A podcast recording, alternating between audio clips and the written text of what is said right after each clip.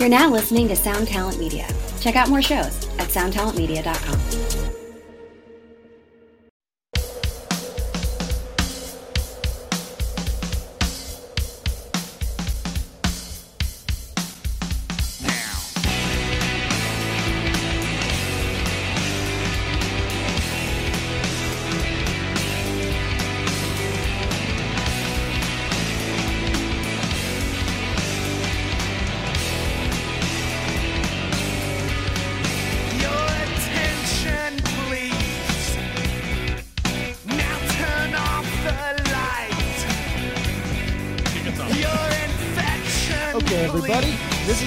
clap. Are you ready? Don't di- don't dis- dis- disparage my clap. All right, it's just it's against my knee. You got to let me live. Oh, that was good. Welcome. bad. Yeah, it wasn't bad at all. It wasn't bad at all. I I low sold it. Uh, welcome to Axe to Grind, Those fat thighs. the hardcore the the hardcore podcast that I see get written up above other hardcore podcasts, and I seem to take that as absolute proof that we're killing it. Uh, I'm Patrick. I'm Bob. I'm Tom. Hey, how nice was that write up? I actually really like that. Mike Vasily is a wonderful sweetheart of a dude. Uh, Do you know him? Yeah, he was in Crime in Stereo. Oh, Bass player wow. for Crime in Stereo. You, dude, you would know him. You would I'm sure I recognize him. would. I'm sure I would. Mike Musili, thank you. You said very kind things, and, and the best part to me was where he was like, talk about this, that, the other, and sometimes just downright weird stuff. And it just felt so warm and nice. And uh, And I thought It felt like when I read that. He felt it felt like he gets it. So Mike Musili, thank you. Um, what's up, guys? It's happening. Yeah, you know, it's another day in this COVID paradise. do you think i think the last two episodes we did a good job do we talk about covid too much too little or just right I think, given that it's literally everything that's going on right now, I think we talk about it probably less than it, like percentage wise, I think it's less than what's really going on. And I think, given, you know, like Pat coming back from, from, from Cambodia, me working with this population, I think like we give ju- we talk about it just enough, and I would hate to kind of um, you know do less supposed to be yeah, or do less or do too much, and I think this is supposed to be an escape, and I'm not trying to like bum people out about what's going on, you know. Yeah i'm with that Yeah. I would say opinions vary. Obviously, somebody doesn't want to hear about it at all, and then somebody is at the edge of their seat waiting for us to deliver the news that they need.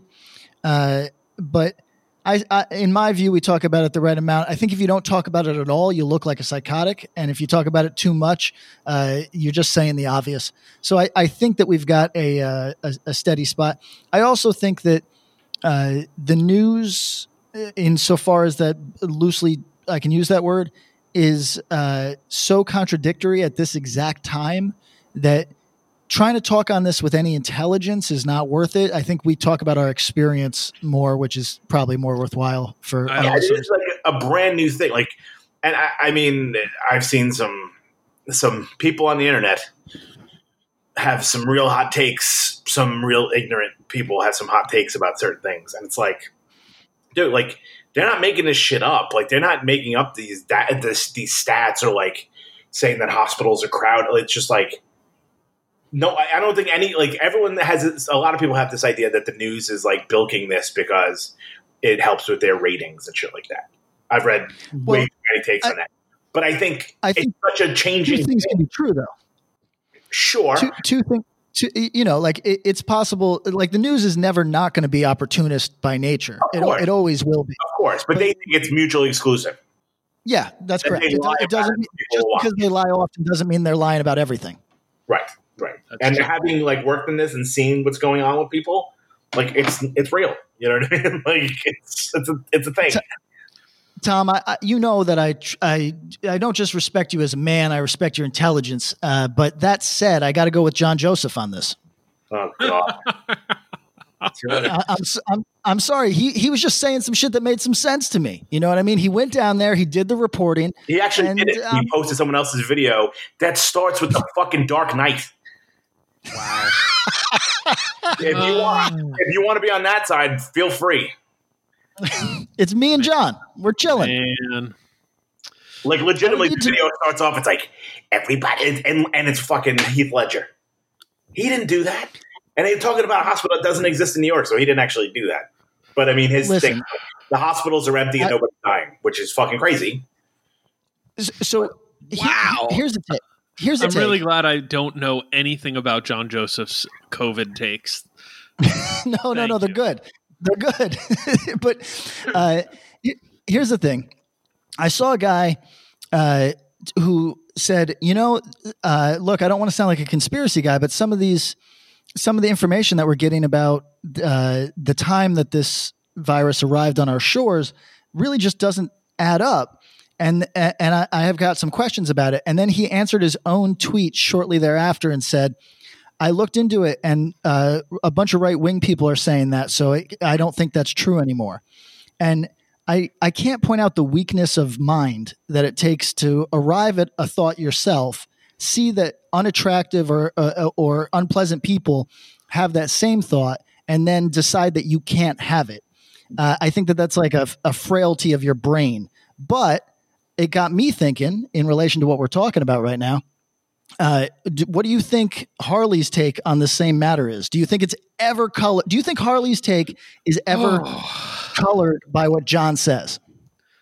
I mean, in the way that a contrarian wants to go the other way. I mean, it's the same. That's the one part that I ask you to self reflect on is the instinct that you have to go against the grain is the same raw impulse that people have to go against the people they find repulsive. Well, uh, here's, And it's a here's what I different it's a different thrust, but it's a similar primordial like everyone's going that way, I'm going this way. The cousin of the people I don't like are going this way, I'm going to go that way. Even if Here's what I even offer. if you're contradicting the conclusions you come to yourself, which is crazy shit to me. You know what I mean? Like uh do for self, right? That that think for self is is my first step on that. Here's here's where I would defend just being a contrarian by nature. It's checks and balances on on narratives that we see as understood. So like it does everybody find it annoying when somebody jumps into a conversation about a serious topic and goes, "Well, you know, the numbers don't bear out." I think uh, uh, yeah, of course everybody finds that person annoying. Uh, and sometimes they're in very bad taste. Sometimes they're not reading the temperature of the room at all and, and really causing great offense.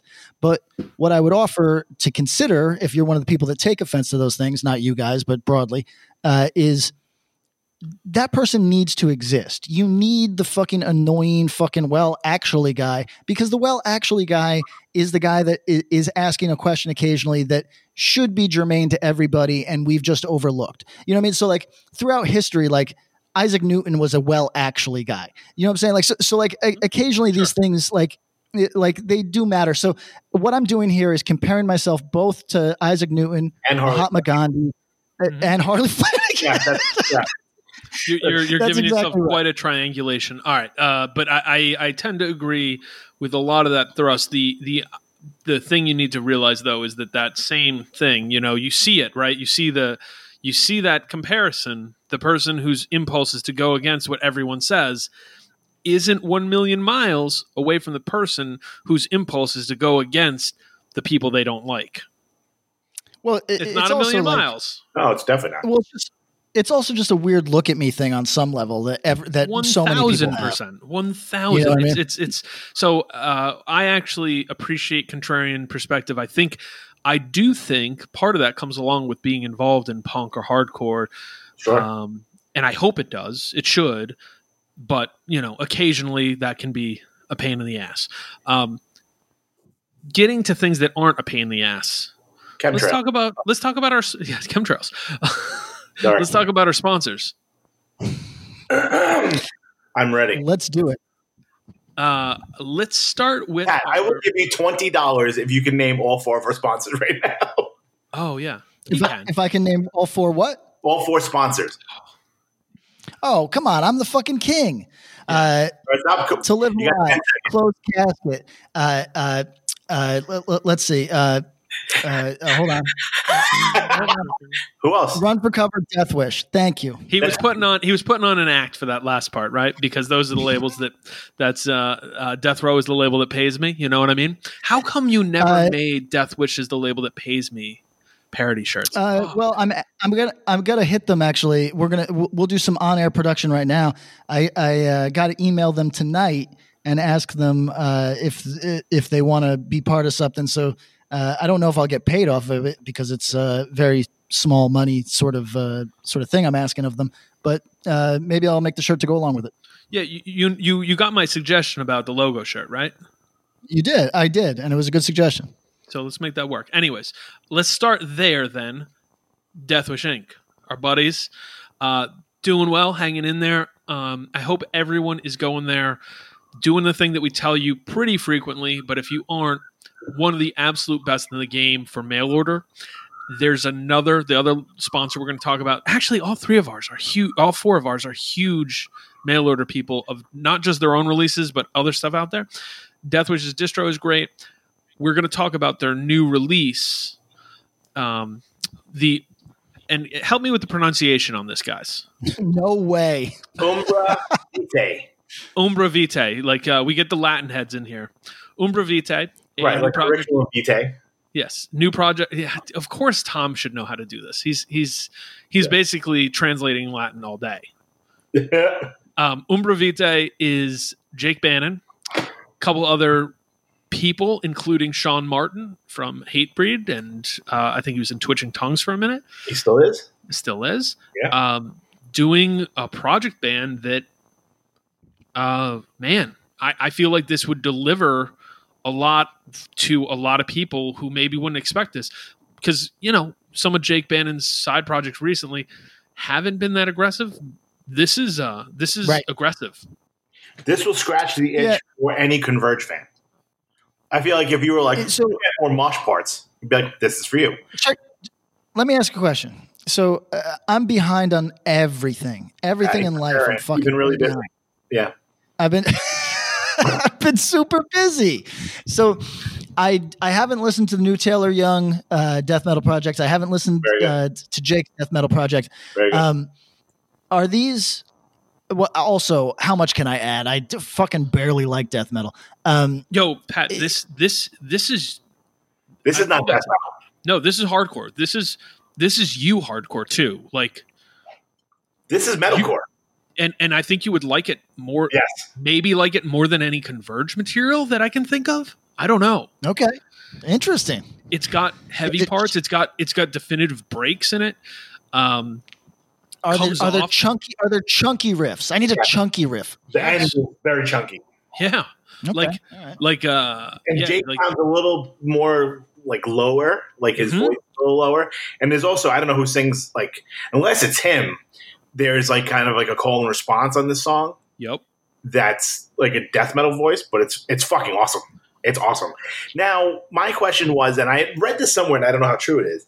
Is this where your wo- like a, a Wear Your Wounds pivot? Like, is Wear Your Wounds have has that become Umbra Vitae? I don't know. Uh, s- I, think don't the think same so. players doing d- just doing something like okay. So, Drug Church came out of another band, uh, just in a practice space, writing riffs that weren't appropriate for for the band that they were in at the time, and I think that that's the way it goes. Like, uh, you know, like a band meeting together maybe too much, uh, starts busting out riffs that aren't appropriate. And uh, decide to do something with them because they seem too good to. Because that's what it seems like. It seems like this is Wear Your Wounds, at least down to you know four out of five of them or whatever, Right, and, right. uh, and that this was hey you know you know what i mean also if i'm going to be cynical uh, it's going to make uh, uh, festival season uh, really convenient Yeah, yeah. Yeah, yeah. I, I will say this: this is a band who, for, for the sound we're talking about and the players, like feels very vital, active, aggressive. Um, if you were looking for converge, but also you wanted to really mosh to it, this is this is the jam. Umbra Vitae. Uh, go to deathwishinc.com, enter the promo code Tom. Axe to grind. And Tom, what do you do with that promo code? You got to spell that out. Ten percent off. the whole order. So grab this, grab a few other things, uh, support all the labels, especially our our sponsors. But like, really, this is the time to support labels. Buy stuff while you can. Do that. Uh, let's swing over. the record comes out May first. That's right. So so get that Oh, pre-order in. yeah. Swing over to Run for Cover Records. Uh, find purveyors. So so aggra- Death Wish for a long time was like the home of aggressive music, right? Like that was because they it wasn't it was like well hardcore and metalcore and then metal and then like stuff that didn't fit in any of that stuff. So it was like aggressive music. What's the Run for Cover? The home for chill music, dude. For summer music. Oh, summer music. Okay, but but you Yeah, know what? Remember that Berries record? That's a cold. That's cold morning music. yeah. It could be cold yeah. morning music for sure. All right. That that could be like uh, oat milk over your granola. You know, that could be that. I'm thinking. um Run for cover. The three season room of music. Mm. You know what I mean? Like they they give you a little bit of this, a little bit of that. With that in mind, um, one of the new records they have coming out very soon is by the band Varsity. Not to be confused with the uh, late '90s Michigan straight edge band Varsity. That's what I was gonna say. Yeah, Um, they really made a pivot. Yeah, yeah. Um, let me just give a quick varsity story. Uh, I know we have some listeners Please. from, from Michigan. Things got so dire if you were into straight edge hardcore in the late 90s of the more straightforward variety. Um, things were so dire that I was like, man, varsity blood pact split coming out. Man, I, I that varsity seven inch was pretty all right, kind of. Uh, maybe they're going to step it up on this 12 inch. Um, and Did they, ever step it up? They did, but it was to like a solid C minus. Mm. Um, and this is no diss to those fellas. I think some of them went on to much better bands as as we all got older. But uh, man, I, I am saying this because I wanted to like that varsity so much, and it just it just wasn't in the cards. Um, this varsity has a new single out called "Runaway."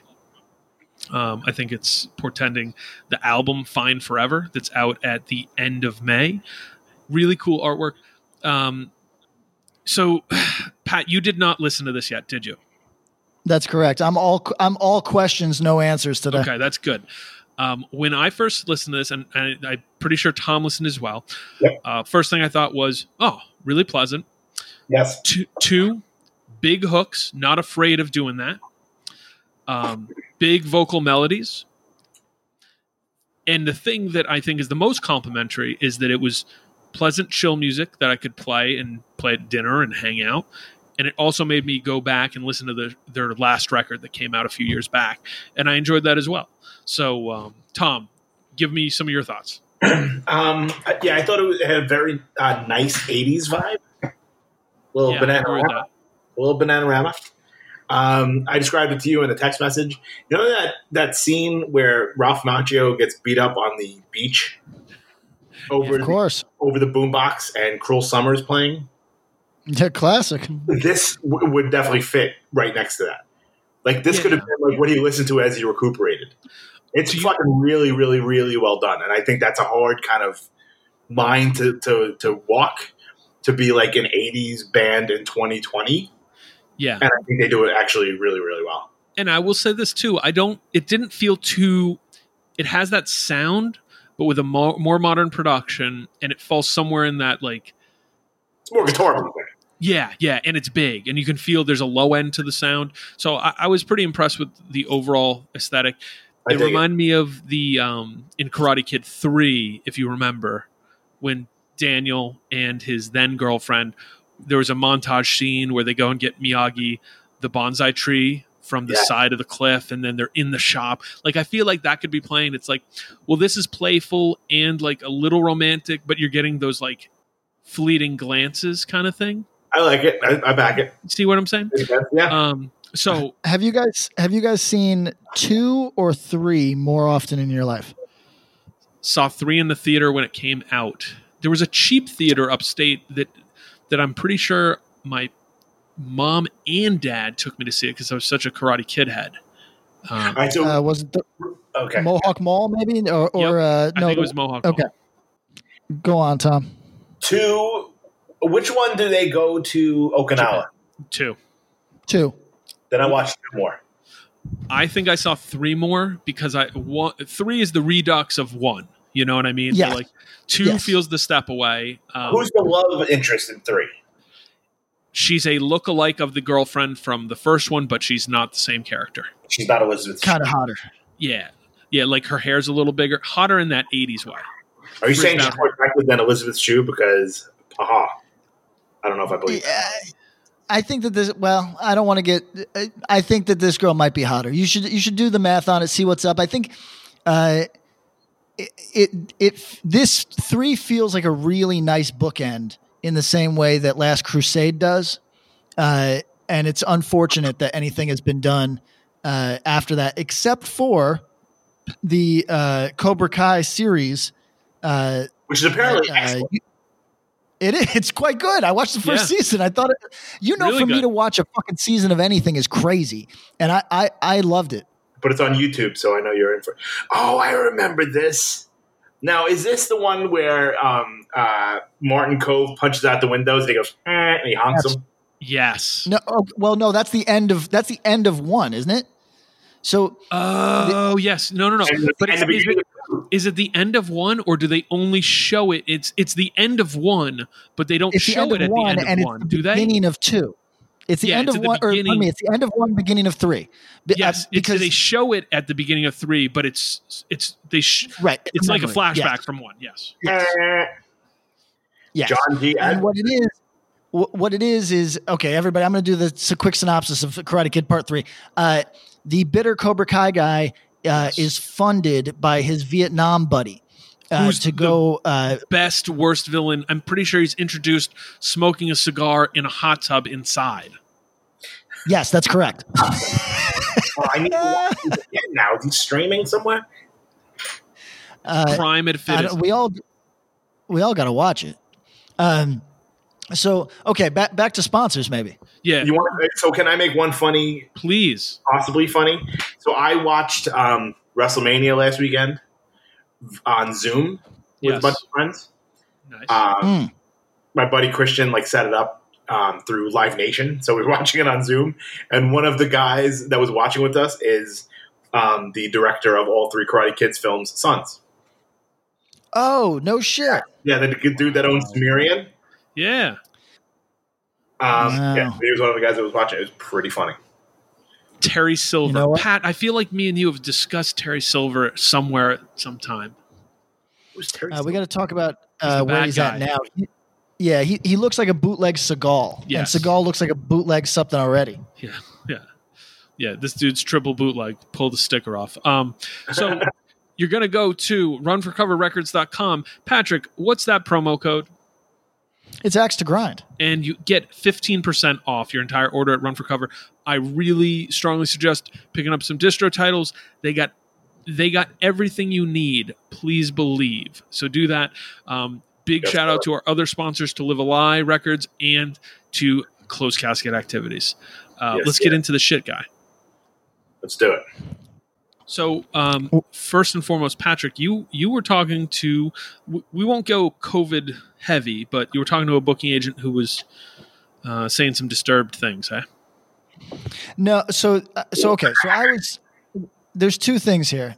Uh, there's the gentleman who is a booking agent of metal bands, who uh, i- i- like Lambgoat ran with his shit because uh, he put out on Twitter or Facebook that uh, he was considering getting a job in another field because he doesn't think anybody in music is going to make money until 2021, uh, and that to provide for his family, he might have to exit the field of music. Um, and the, a booking agent friend, I talked to three booking, or that's one booking agent. I personally spoke to two. Uh, one told me that uh, he hit that guy personally and said, "Hey, not a great look because you are." Uh, uh, you, you, if you do decide to stick around, uh, you, the bands are going to feel insecure. Uh, so, so you're not doing a great job of uh, providing them that thing that you know they kind of come to you for. Uh, and The other guy just said uh, that he's rebooked the same tour three times. Uh, things are very, very fluid right now, but uh, this is going to come back. And, and actually, the fellow that that who put this shit up on uh, Twitter, he said the same thing that you said, Bob. That my friend said, that everybody said, Mhm. which is we're going to probably be looking at a lot of door deals until uh, security until this is a a more stable market. Now, Yes. here's what I think. I think I think everybody going into it with that with that feeling that oh, the, we're going to see a lot of promoters taking advantage of the situation and hitting people with door deal offers that are stupid because uh, the reality is we're going to find out very quickly if people are keen to go back to public events or are scared. I don't think anybody's going to be scared. I don't think that if the, if shows start happening again in August, the idea that people are that young people, i.e., the people that go to shows, are going to be so terrified that they're not going to go to public events anymore, I think is idiotic. Uh, but one way or the other, we will find out quickly. So I think that booking agents are usually ripping off promoters in some way. I think promoters are going to be ripping off booking agents come uh, the fall, saying, "Oh no, no, I can't do this for anything other Didn't than a door the deal." threshold. Let's go. Uh, and I think, th- and I honestly think that that's going to be used to lowball a bunch of bands. Um, It's it's like So- there's there's no doubt in my mind that that will happen. So um, okay, there you go. So the uh, the thing here, Tom, you've probably been hearing about this on if you've been listening to any sports podcasts. Sports are a different beast, and Yes. this is I, I understand this. People are talking about, are you going to be able to fill a basketball arena or a football stadium? You're looking at a different demographic, higher age group, much more people. Um, I think that level of event there might be some immediate trepidation. I'm talking f- within the first two months of this. Oh, 100%. Uh, something that I read, which actually kind of makes sense, um, or like uh, it was like a poll or something, was that like a good portion of the U.S. will not go back to any major kind of gatherings until there's a vaccine.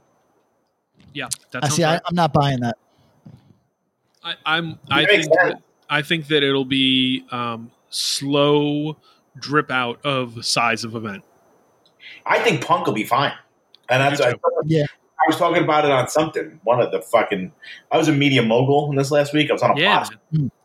Um, but I think yeah, we were talking about that. I was like, punk. It's like you know, that we've always been able to find a place to have a show and blah blah blah. Like, I don't think you know, even the biggest shows are not going to have 500 people.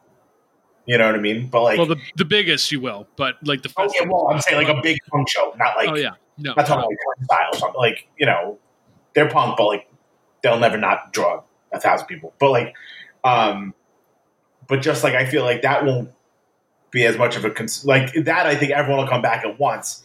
But like if you're like trying to fucking see like Dave Matthews Band at Giant Stadium, I bet you that's not going to be this year.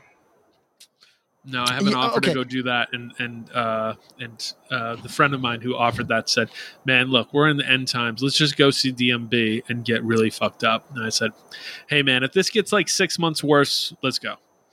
You're gonna so your edge is good for six more months. Come on, man. My edge is good for six more months. If it gets worse and there's a good DMB concert, I'm just saying it's like it's questionable. I'm You got to go back to the warehouse. All right. Yeah, Yeah. you know what I mean. I'm going to two step my way out there. Um, so, uh, with this said, varying opinions. We'll see. A friend of mine asked, like, what do you think the odds are of this tour happening? Blah blah blah. In what they, what was it? Uh, September. Um, and I was like, uh, okay. And, and then he was asking, what about this thing in July? And I was like, twenty percent. And I was like, but that's today. In three weeks, it might be seventy percent. I don't know. You know, it, it's it's one of those really things. no way of telling. No, it, it's like you can prognosticate. I, I- it's fun to, um, to an extent, but but you know, you you also have to put the caveat of like, yeah, I who fucking knows, you know. um, as of right now, things are are not like I haven't heard of anything really being bumping for May. Uh, I have heard of some stuff that people are trying to pot up off in June. Um, but as the days tick by, that that's you know questionable. July seems like the go time that everybody wants to shoot for. So uh, keep keep spirits up. If you're getting bored, if you're getting hung up about not being able to see folks, um, try to think about your summer. You know what I mean? Like I'm not going to go bouncing souls on you here, but like it's a weird time. Uh, why not just wait this shit out now so that summer can be popping? Oh, let, let, let me say something that uh, grabbed my heartstrings a little bit the other day. Um, so uh, I assume you fellas know, but maybe not all of our listeners know about. Uh, uh, it, it's it, ball players uh, typically have a, a, charity that they're associated with, right? Uh, same thing for some managers, etc. And Joe Torre was, in some ways, kind of a. He was he was his charity, his cause was a thing that when he started it, not everybody his age felt comfortable talking about, and uh, right. that's domestic violence. Right. Uh, and so this has been his thing for years and years, and uh, it's kind of touching because that's his story. His dad was a, a, a New York City cop who was terribly abusive, and uh, it stuck with him for the rest of his life. He, I think, he, if I recall correctly, he funds a place named after his mother.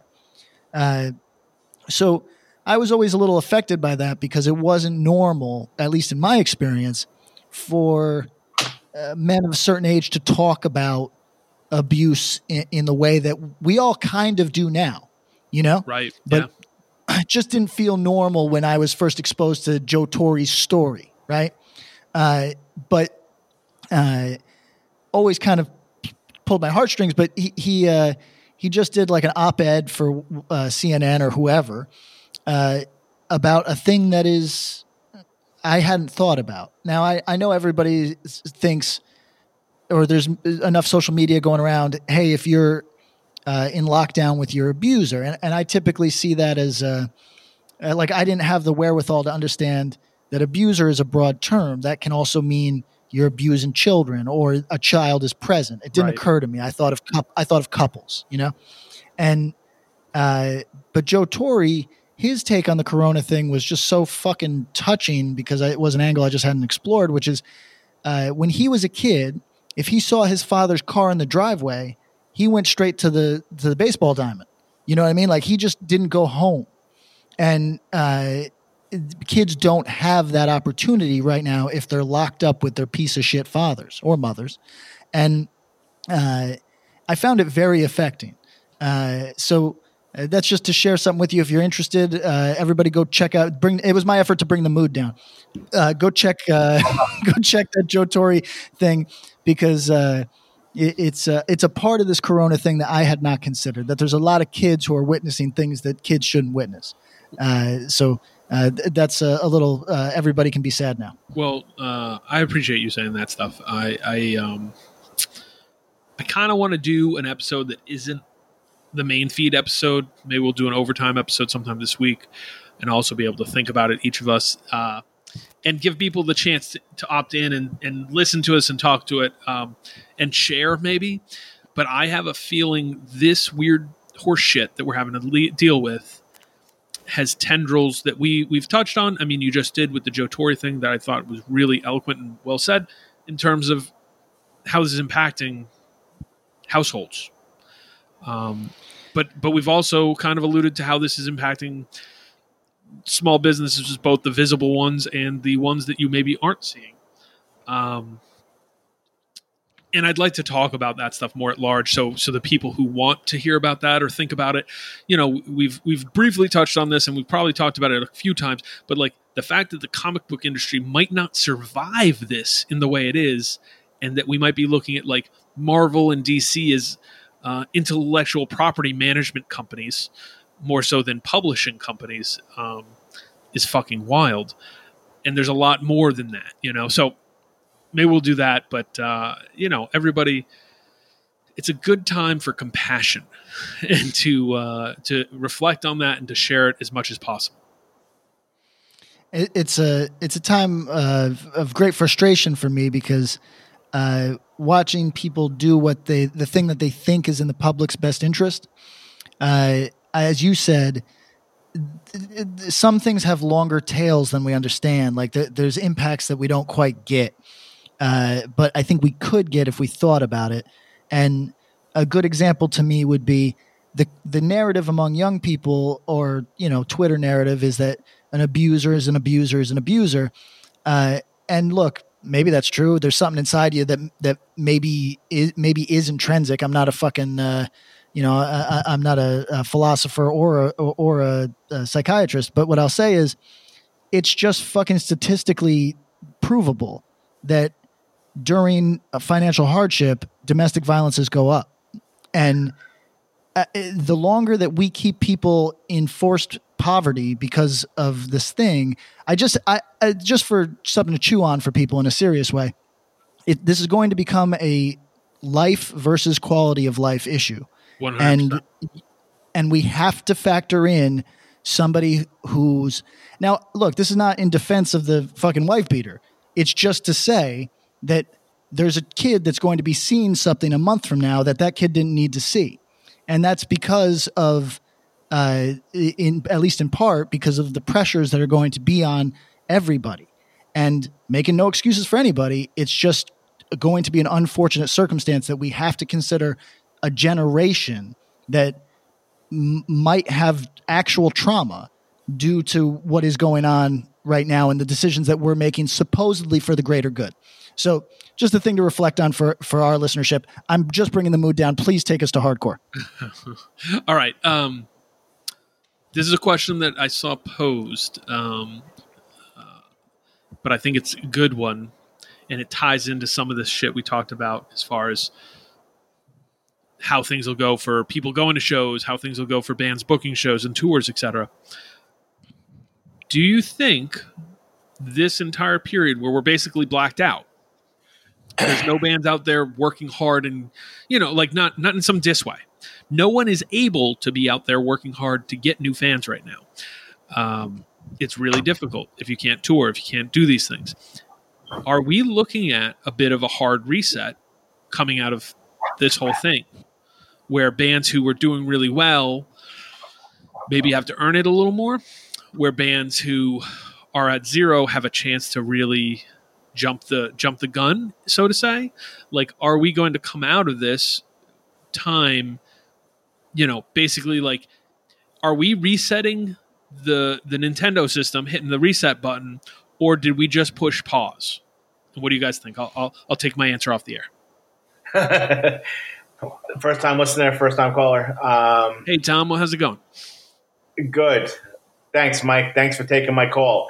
I'd like to say, uh, I don't understand how you trade Jay Buhner look look Kenny Phelps. Best Uh, season was three years ago we can't we can't you got to look at those numbers Okay. look at the efficiency look at the fielding. No one's going to get this other than people from New York that like sports. I think the game is on pause. I don't think it's going to be like a huge change in like the the hierarchy of hardcore right now. But I mean, maybe I'll be uh, maybe I'm wrong, but I don't think it's it's a it's a yeah like you got you're playing with your friend online Yeah. and you both have to pause to go use the bathroom. okay patrick Uh, I disagree. Uh, I think that um, I think that there's some bands are going to not come back in as uh, they're going to become part-time bands. okay I, I, I think that a lot of bands that are ascendant today are going to be part time next year. And the reason I say that is because most people, most musicians in our in our field, um, they they're there's a window for them to be able to do as much as they'd like. They're not career musicians per se, and uh, family is typically the thing. So look, to our listeners who one of them is making $30,000 and the other one's making $38,000 and they live in Cleveland and they can raise a family, I'm happy for you. I'm not knocking you or your income. But there for many people, the best you're ever going to do being in a band is $30,000. That's the best you're ever going to do. And it's hard to raise a family on that, particularly if you start considering I have to be away from my family to make the money that is low. and so then you have My a thing that is Jim has a job for me at the cutting trees, a body shop. Uh, the fucking uh, uh, cubicle landscape- factory, you know, like, and I can start at 42 with two weeks off a year. Yes. So, so for the interest of their loved ones, their typically their husband or wife or or, or uh, uh, on uh, upcoming child, uh, that they have to make hard decisions, or maybe not hard. Maybe it's just time to move on, and that's fine, and uh, whatever. And uh, I think that there's asking bands in our world to essentially not function for a year is asking a lot. Uh, not because they're going to come back at a reduced power uh, as as a band in terms of popularity or whatever. They could come back bigger, but but I'm saying in terms of time in someone's life. If if there's any bands that you love that are 29 years old uh, and have been playing for three years and uh, things have been going well, but they're only ascendant or they've peaked and somebody in the band knows it. Or let me throw this Uh, scenario really quick. Hit me.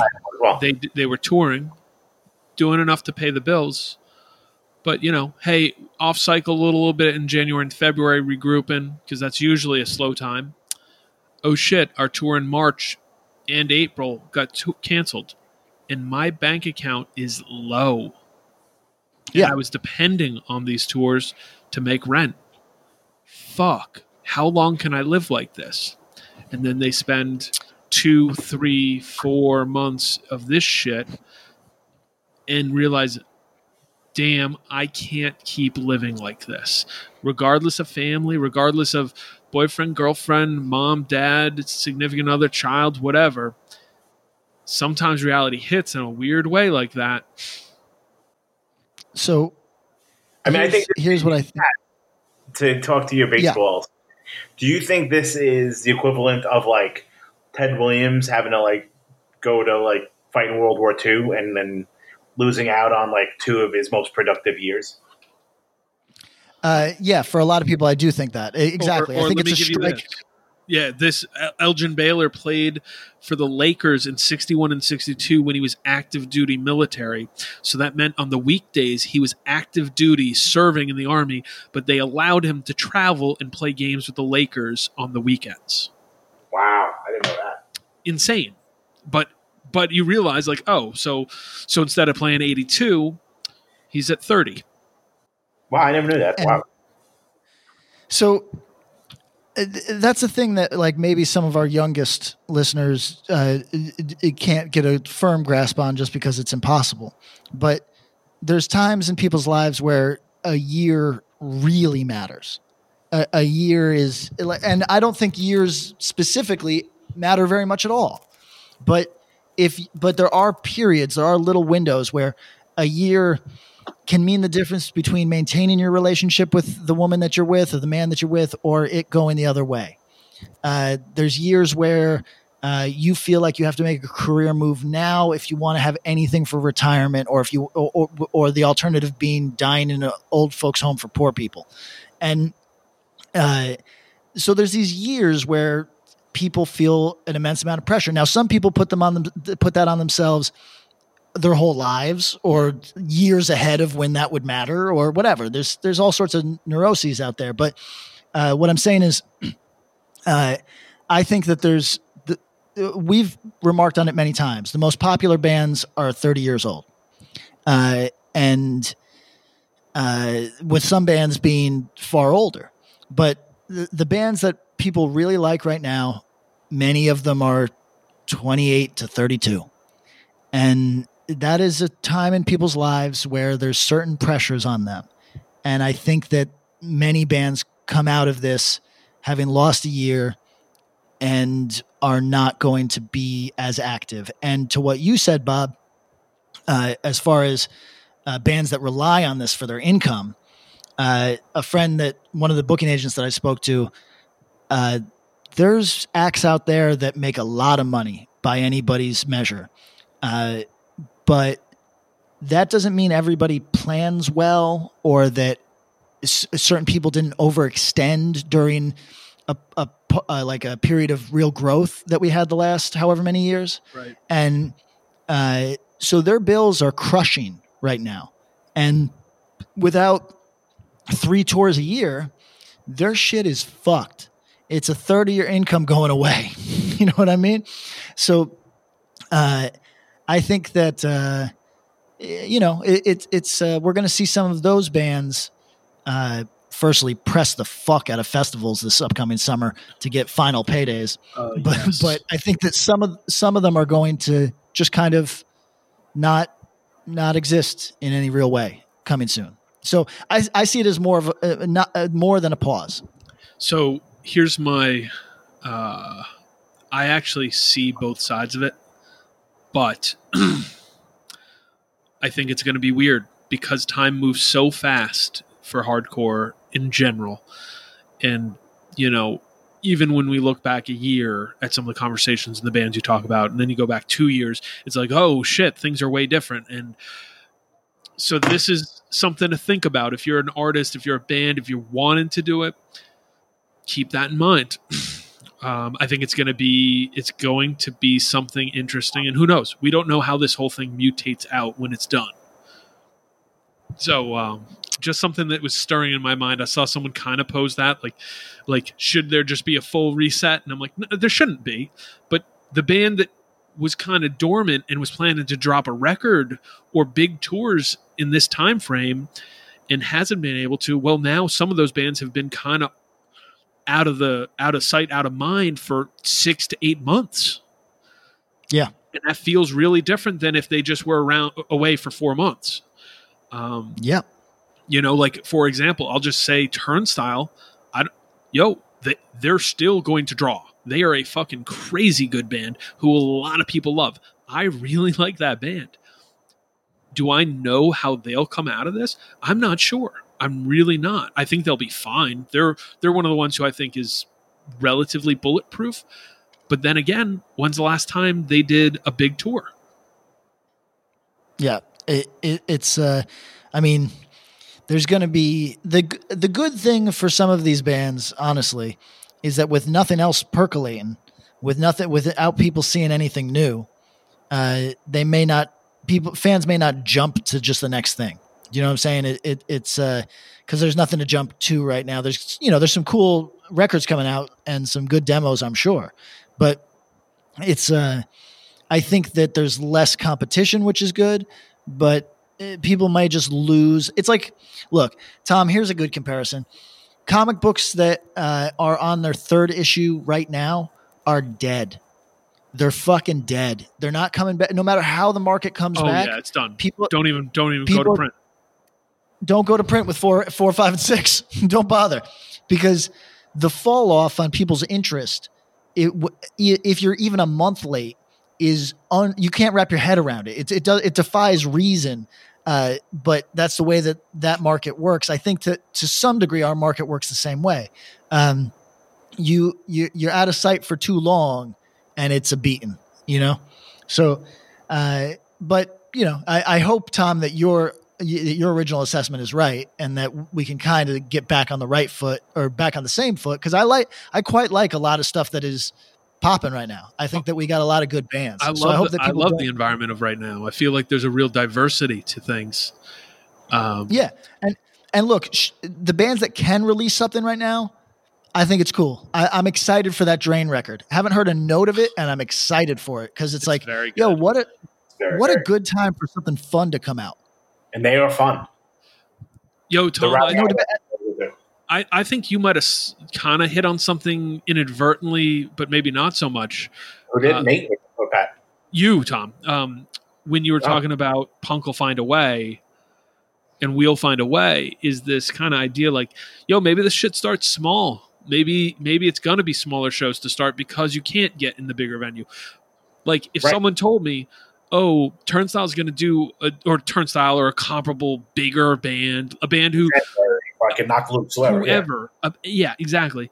A band who can clearly sell out a 300 to 500 cap room easily is playing a 200 person cap or a more DIY tour where it's like, oh, we're gonna yeah, we're gonna do some VFWs just just to kind of get you know back in game shape and see what's out there. Oh, Right. how exciting is that shit? So, Do you think? Yeah. Both you guys are more industry insider than I am. I can tell you about Rikers, but that's not. As, it's, it's Um, real inside. um, yeah, literally. Um, do you think there's a possibility that venues will kind of downsize? Like, so a 600 cap will cap itself at 300 in the beginning. Um, so, uh, okay. Uh, I don't know if we've talked about it on the air, but uh, Live Nation, who uh, owns or manages an absurd number of venues across the United States, and to our listeners who think that this doesn't impact them because they're so DIY, blah blah blah, uh, you're you're probably very dumb. Uh, it's it's an absurd number of venues. So unless every everything you attend is is a, a benefit at the zine library, trust me, you are affected in some way.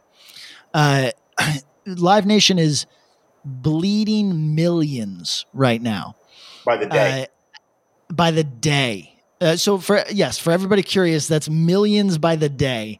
Unable to issue refunds, they have to stagger their refunds. Otherwise, they would bankrupt themselves in a day. So, uh, now will they receive some sort of bailout? Maybe I don't, I don't know. But if they don't, for whatever reason, and things carry on like this for any longer than already anticipated, we might be looking at massive closures of venues across the United States, like some very famous, uh, some very long lived. We might be looking at a lot of, and certainly a number of small places that, that, you know, like if you're small and not in a city-ish area where your bar business, where you can hope for bar business to return on day one, regardless of whether or not you've got shows, uh, you're looking at some real pains. And I, I'm not. I don't want to use the word worried, but I am. Uh, friends that work in any type of production, I'm, I'm I got a little anxiousness for them, a little anxiety for them, Yep. and uh, I am also worried that some venues that I like may not return. A ca- catastrophic internet failure. The whole uh, system went down. The uh, somebody hacked the mainframe. We thought it was there Skynet. a- yeah, there was a core meltdown. There was war uh, games. we're back. We were doing war games. We're doing war games back online. The only way uh, to win is not to play, fellas. Uh, let's pick it up and tell me, uh, Bob. You were about to, to to tell me some shit. What is it? Well, I was going to answer Tom's question, which was, do we think venues are considering uh, sizing issues? So, so to say, do we think 500 caps are going to be considering like, hey, how can we make this more amenable for 300 people, just in case? Uh, and the answer is yes. I mean, like it'll be more palatable to people to be like, well, all right, so you know, Irving Plaza fits 1,100 people, but they're only going to sell 600 tickets, so not everyone's standing on top of each other, and maybe they could scale this, or like, I was always curious to see if that would be a way to kind of make it a little bit more appetizing to folks coming back, because Yeah, and venues are the good venues are always concerned with that. However, you know, you hit a certain point in size where they're like, "Hey, if you can't get 70% capacity in here, that's not our problem. You should be going to a different room." Um, and we Right. Well, I don't even prefer mean it that way. I mean like them doing it intentionally.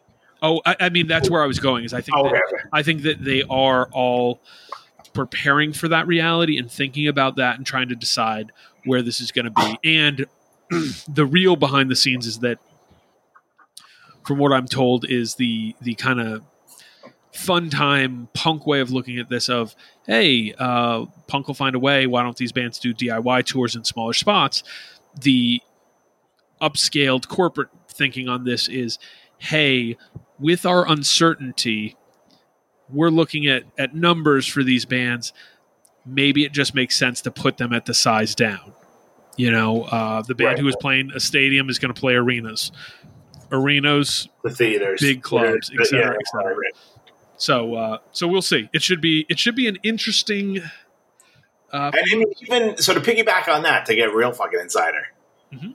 do you think like, all right, so drug church, we're going to use you as an example. All right, Pat. I'm here. So, like, say you know you're now topping out at say 500 cap rooms that we, you guys do on your own. Say, Right. highly optimistic. I'd say three, right, but so yeah, go on. nice. Let's say five. Okay. So you, you know, like Bob was saying, like, oh, we'll do like this little DIY tour, play, you know, like how Norma Jean taking it back to the roots, playing people's basements and shit, right? Yes. Do do you think, given like the kind of everyone's sort of sheepish about everything, that like the next time you go to book like a, a Live Nation venue or an AEG venue, whatever, they're gonna mm-hmm. look like, well, last time you did a tour, you had to play fucking VFW three seven two in Columbus. Maybe like No. that not behoove you to do that as a band? Hello, it is Ryan, and we could all use an extra bright spot in our day, couldn't we? Just to make up for things like sitting in traffic, doing the dishes, counting your steps, you know, all the mundane stuff. That is why I'm such a big fan of Chumba Casino. Chumba Casino has all your favorite social casino style games that you can play for free anytime, anywhere with daily bonuses. That should brighten your day a little. Actually, a lot. So sign up now at chumbacasino.com. That's chumbacasino.com. No purchase necessary. VGW Group. Void were prohibited by law. See terms and conditions. 18 plus. The number you have reached is 100.7 WMMS. It wasn't just a radio station, it was a lifestyle. Cleveland is, is a rock and roll city for sure. Yeah!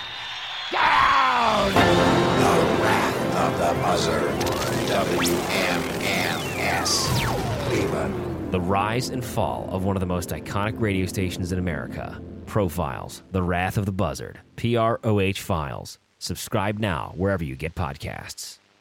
Hey, what's up? This is Blake Wyland. I'm the host of the Tone Mob Podcast. It's a show where I interview guitar people about guitar stuff. We talk about their pedals, their amps, their accessories, their preferences, all that stuff, as well as a healthy dose of whatever comes up. Topics have ranged from aliens to addiction and anywhere in between. Oh, yeah, and pizza. We're definitely going to be talking about pizza.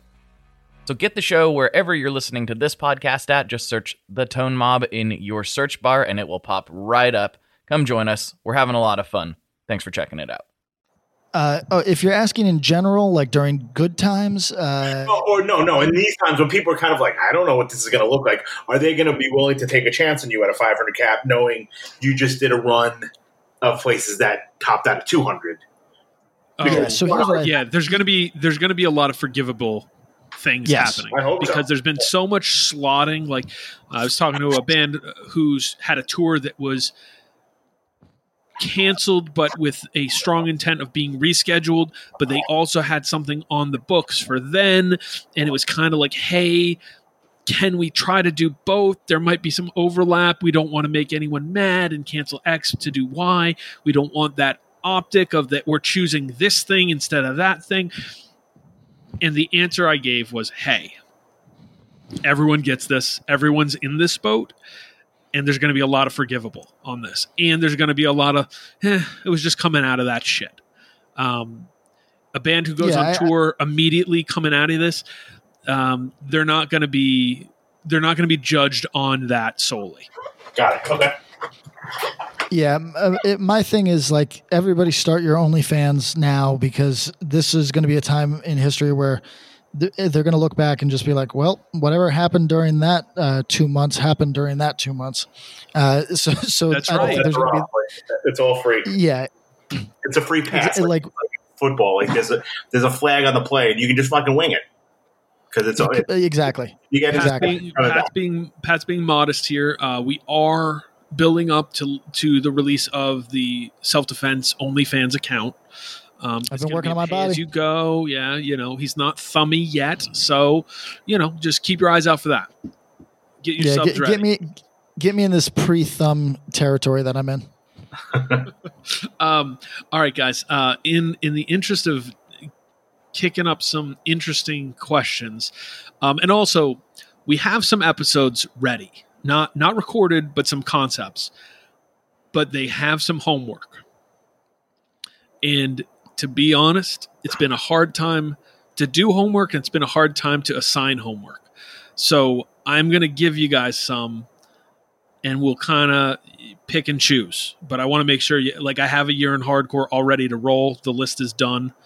Um, a bunch of other stuff, but I don't but I, I it's been tough. You know what I mean? It's just been tough. Even just like, ugh, how do we, you know, it, it's fun because it's a distraction. But one, Tom, you've been working. Two, I've had uh, I've had some interesting additional responsibilities. I love my son very much. I actually enjoy doing the teaching thing, but that's a lot of time that I have lost. Um, and Pat's just you know he's he's trying to regroup. He's getting that OFA set up. So, um, so we have some homework assignments. We've been kind of loose, but the last few episodes have been fire. I don't know if you guys have felt that way, but they've been Oh, really sure. good. Yeah, We're good So- when we freestyle. Oh yeah, so so we do have some some more content driven episodes coming. You'll get them. But for today, and wait, was there another on air? Produ- oh oh oh, let me talk about this because we all just listened to a record, and we talked about this on last week's episode. But some of you might have missed it, so this is going to be dead middle of this episode. We're doing something called the Axe to Grind Record Club. It's a book club, but instead of reading like some sort of jerk. You just have to listen to a record. Um, and the first record in the A2G Record Club, so use that that hashtag A2G Record Club, is Vision of Disorder imprint. Uh, VOD imprint came out in '98. It's on all streaming platforms. We're planning to do this. What we've all listened to the record now. We'll, I'll probably try to listen to it again at least once before we talk about this on the next episode we want to get feedback from listeners. Um, that's people who are familiar with this record and people who aren't. If you think, if you are a top 1% VOD fan, love to hear from you. If you are a top 1% VOD hater slash this sounds like some shit I'd never listen to, really want to hear from you. Um, and if you're somewhere in the middle, same thing. It's going to be more interesting that way. I think this is a fun activity. We're going to probably do a few of these as a recurring theme uh, because it's fun to dive into these kind of records. And we're going to do all sorts of different subgenre types. So don't don't think it's going to be focused on any one particular. Um, without revealing, what were some of your initial thoughts, guys, on VOD imprint that you'd want to tell people who haven't listened yet? I was familiar Um, with that. I actually, I think I put it up. That I was. This is my first foray into the book, into the record club. Yeah, you. Oh, yeah. This you were you were the suggester. You were Right. the uh, Yeah. So kicked it Uh, off. yeah, yeah. Um, I hadn't listened to it in a bit, but yeah, I was curious. 'cause I I, think- think it's a weird record, and I would love to hear like what Bob and Pat probably revisiting it, what what what they thought. Uh, and I have uh, many a hot take about who was trying to rip this off low key at the time. Because uh, my initial take is this is better at what it attempted to be than almost all of its contemporaries. I have a lot of. This is my first listen to this record.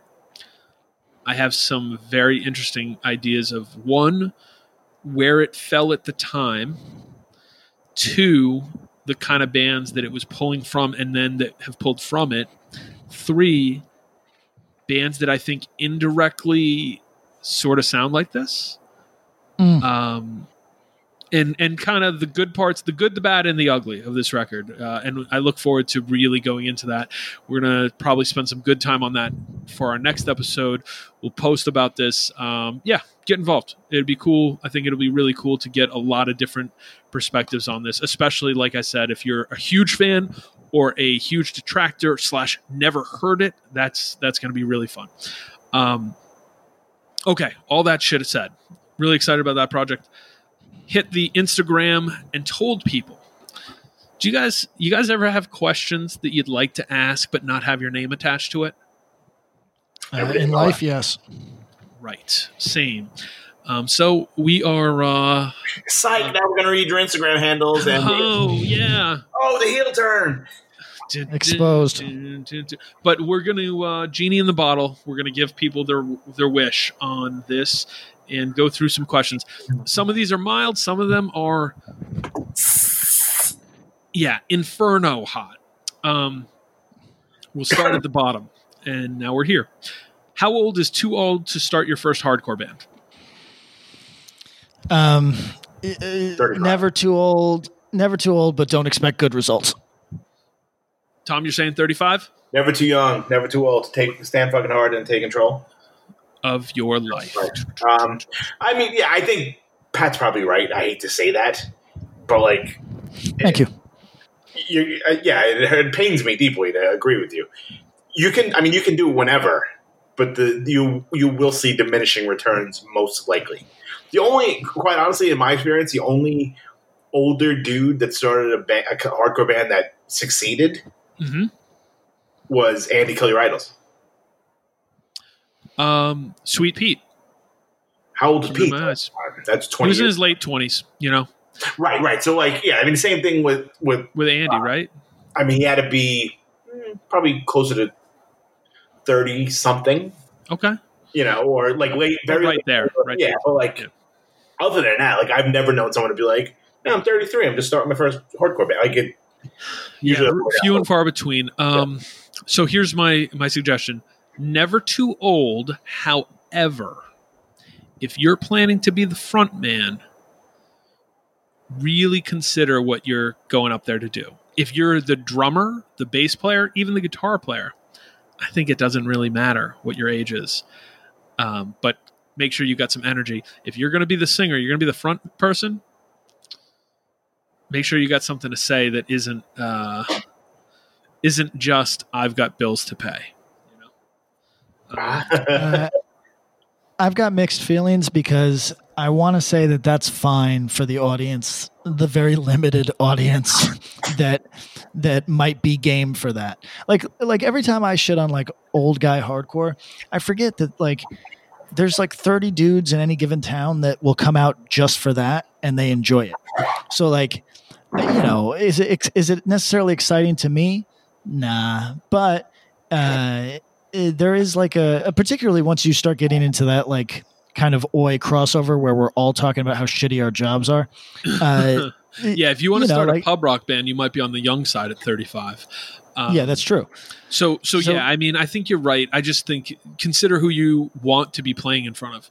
If your expectation is you want a room going buck wild, jumping off shit and moshing, and five rows of people singing along, um, and you're 40, uh, you better really bring it. Just, just saying.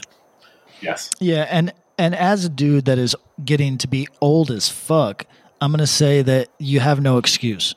Uh, like I'm still good at what I do, so uh, I, I don't want to see anybody come with their balding ass and like flop around like they don't know uh, that this is a a kinetic thing that we do here. So So, so, Uh, so yeah, go ahead. it, it, s- so uh, it, it, as Bob said, just be exceptional at what you do. And don't get me wrong, if you just started a thing, I don't accept, I don't expect you to be the best that ever lived off the bat. But if you've been witnessing something for however many years and decide that it's time for you to jump into it, just uh, do it with uh, with the type of gusto that that it obviously requires.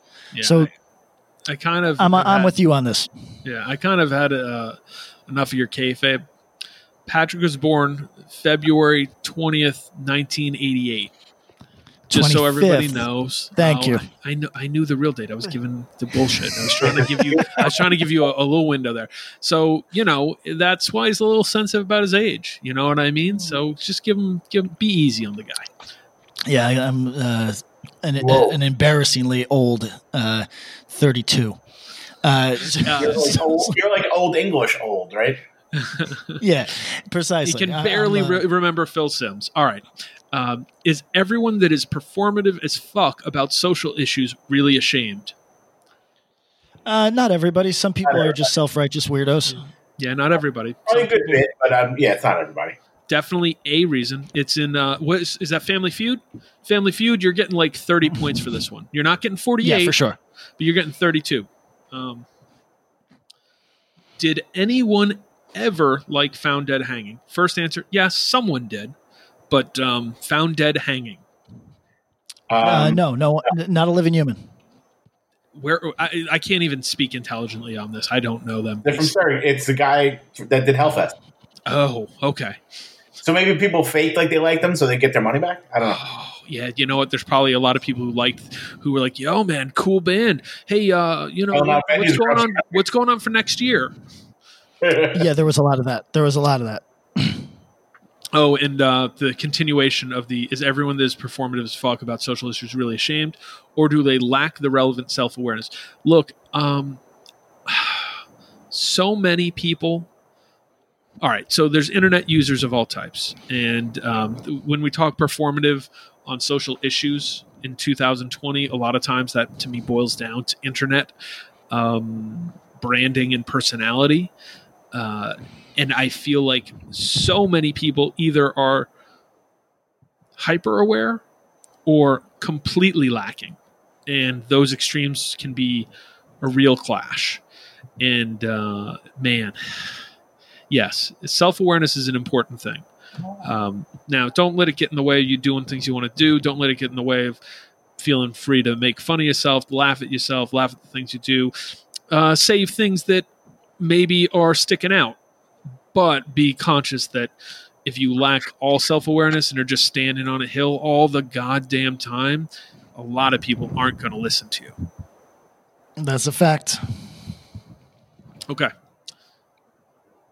Tom, is it okay to prefer some albums or best of that the band re recorded? Okay, I'm going to reread this because this was said really poorly. Oh my god. All right. Is it okay to prefer some albums or best Re-recorded. of that the band re-recorded? Yeah. Yeah, Uh. Yeah, of course. Yeah, uh, although uh, of course it's of course it's okay, but I I'm, I think this person is asking the obvious question: Does it ever really happen? Um, and I'm going to say that I'm going to I'm going to say that it it does happen demo to album, but that's not what this person's talking about. What this person's talking about is when bands re-record 20 years later and right, do re-recording for a best of album. Like, oh, let's do these. Let's let's do this compilation. Oh, it's Hey, been a while. Let's put this together. Pat, have you ever heard? So sick of it all did that. Uh, they did. I actually quite liked it. Uh, I think it's less shameful than when, for example, Earth Crisis attempts the same thing. Uh, but it is, uh, it's still. So here's the problem, right? Is that everybody gets it in their head that because they paid two hundred dollars for a recording and it doesn't represent What they sound like. the power. Yeah, the power that they think that they could have brought to it or bring to it today. They think that by re-recording it, uh, they can capture that.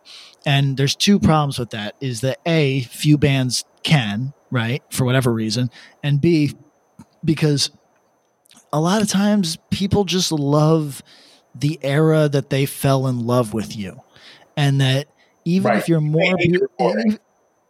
yeah, even if you're more beautiful today, they want what they they want you at 23. You know what I mean? Like for whatever mean, let's be reason.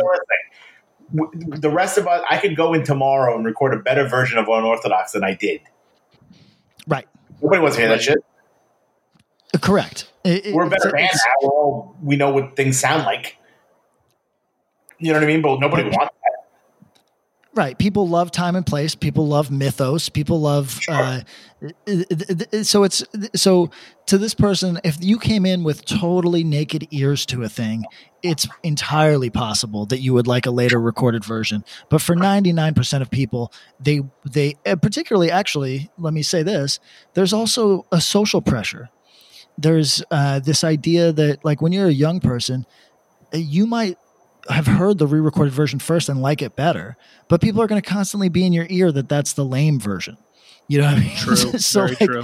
So, so there's this kind of like there's this weird thing where there's multiple layers of of you second guessing if that's really the the genuine article or the thing that you love, and uh, all of it adds up to make it so that very few bands record exciting uh, uh, re-recordings of of established songs. Uh, it doesn't mean it's impossible, and as Tom pointed out, the sick of it all one i- is certainly is certainly worthy. Uh, it, it's just people don't. Even though people say they want it from you, like Tom's right. I think unorthodox sounds like doo doo, and w- they would All right, kill it easy. today. I did that for you. They would kill it today. Uh, I think that it would just be me. I'd be the only one that would enjoy that. Everybody else would be like, "Yeah, I've been asking for this, but I don't actually want it." Right. So- like Ray could record "Can't Close My Eyes" tomorrow, It'd be better. Yeah. and it'd be better. But On nobody technical sake. Yeah. Yeah. Um, Good question. My, yeah, really good question. I think you guys were able to really decipher it and answer exactly what the guy was going for. The the the other part I'll throw in there is I quite often like when a band has, um, you know, say they have a demo in a seven inch or a couple EPs and it's leading up to a full length, and then, excuse me, on a full length, a song or two from those records is mixed in. I think that, and sometimes I prefer that the version on the full length, and I think that's a really tasteful way to kind of have a continuity to what you're doing with your entire musical catalog, and I think that can be a really fun thing to do, and and quite often is done tastefully in the hardcore and punk world. Um, but I, I also tend to agree, like the later re-recording stuff, hard, hard to do it the way, hard to do it, but there's nothing wrong with liking those versions more. It just kind of probably indicates a little bit of what you heard first. Yep.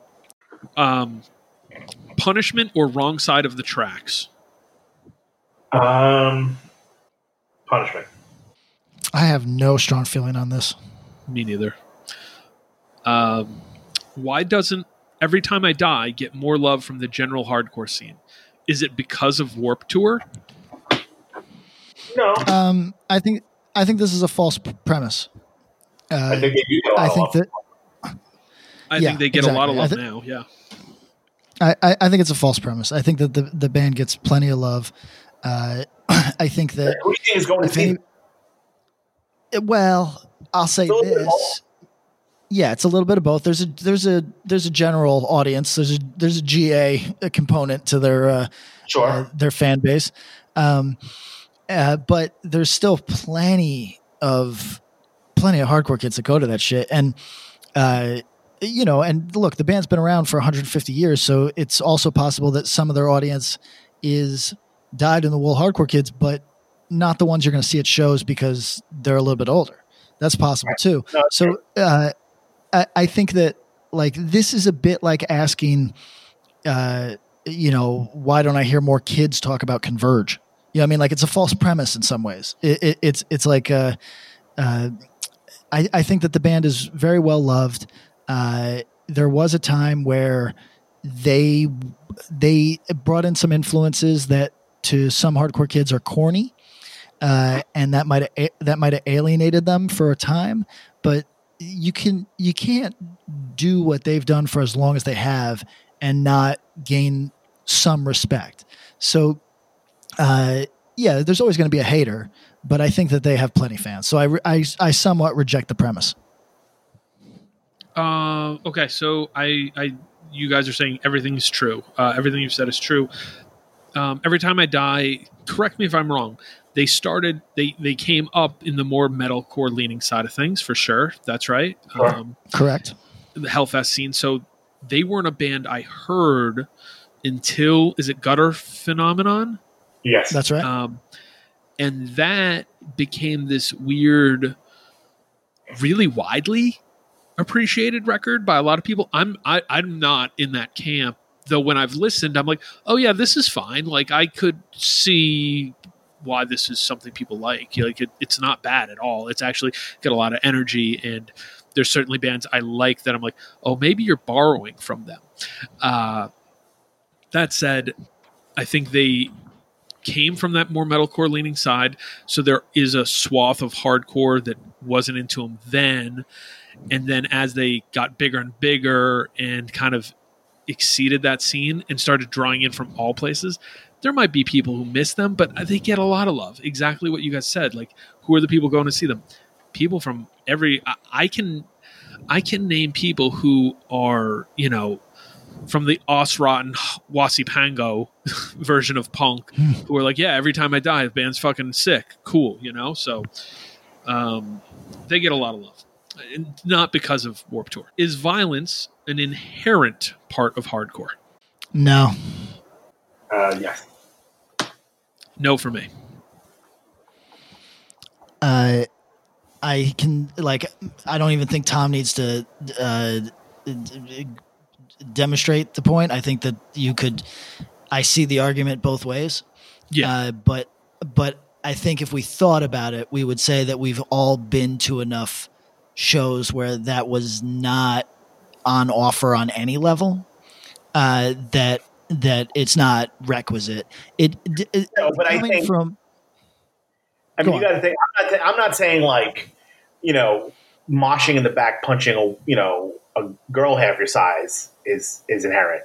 But like, as even a stage dive is violent.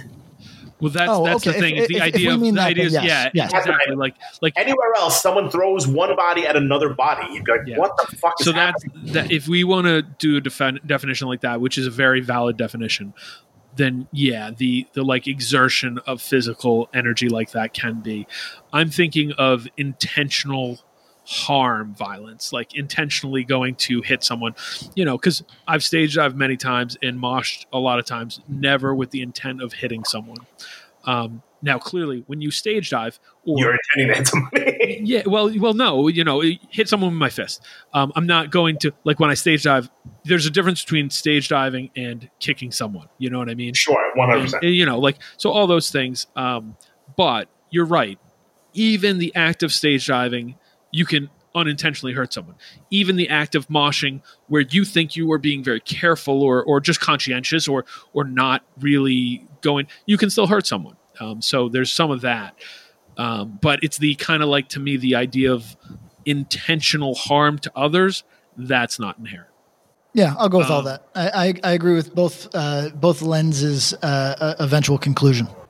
is there any band from your youth that you hold on uh, is there any band you liked as a youth that is super embarrassing now Mm, I think that there's some that some people that other people would consider embarrassing, but I'm not particularly embarrassed by. yeah i don't really have much embarrassment um, in musical taste for sure No, Uh, I can't think of anything off the top of my head either. right like there's things that i'm like "Ah, i don't like this the same way as I, when i was younger um, for whatever reasons but like not i've never thought musical taste was something that felt like getting pantsed in gym class you know what i mean like who fucking Right, cares right. you know Right, right, right. Yeah, like a guilty pleasure, you know. right like yo like like i said like it's act it's like kind of an interesting part of the journey like like yo i i, I talked about that band varsity from michigan that's not that's not music that i would play for you guys and be like guys check out this band i tried to like but like there's no embarrassment or shame in any of that's, that's not the next record for the record club. um no no i don't think so All right.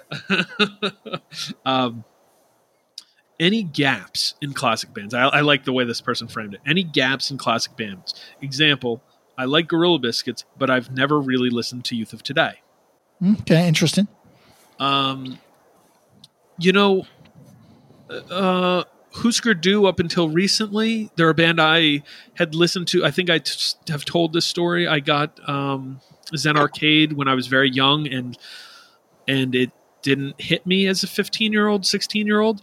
But then um, when we talked about them and did a little bit of a dive, um, I have a much greater appreciation for them now. But that was a huge kind of like uh, a gap for me. There's a few other bands um, that it's not like I've never heard, but I certainly could revisit and really get more familiar with. A lot of the Danger House stuff that I've listened to, I've enjoyed, but it's washed over me. So I couldn't tell you um, the difference on a lot of like Rhino 39 or this, you know, kind of Yes LA comp bands. You guys? So, rephrase the question for me. I- I- I- I- what is what is the actual thrust of the question? Uh, any gaps? So like like Any um, band that, that are like popular that have just like you know, like he was saying, like oh, oh, yeah, like of especially might have missed. and especially if it's a genre like like this dude used Gorilla Biscuits, he's like, oh, I, I know. It'd be like, I know Gorilla Biscuits, I know Judge, uh, I know Side by Side, I know Bold, but I don't know Youth of Today. Oh, yeah, everybody's got them. Everybody's got them, and and uh, mine. Uh, I've mentioned uh, I didn't really give Dead Kennedys a shot until I was in my 30s. Yep. You know what I mean? Like there, there, there's uh, and and You haven't according listened you guys. I would. I no no I I, I listened uh, a couple years ago. Did most of the discography. I could only get through whatever the third, like and a up through the up up through the third record, I could get through. Uh, but like, there's uh, where does it go after that? Uh, I was giving you an out. You said I have. I listened to them. In my I hadn't listened to them until my 30s. So I said, "Oh, so you haven't listened to them yet?" That's right. Thank you, Tom. Thank you for defending my, I my didn't want to think- youthfulness. Come on, Pat. Come on. Well, look in my Benjamin in- Buttons in- over here. well, I'm I'm uh, I'm concerned not about senility per se, but uh, I really think I'm getting slower.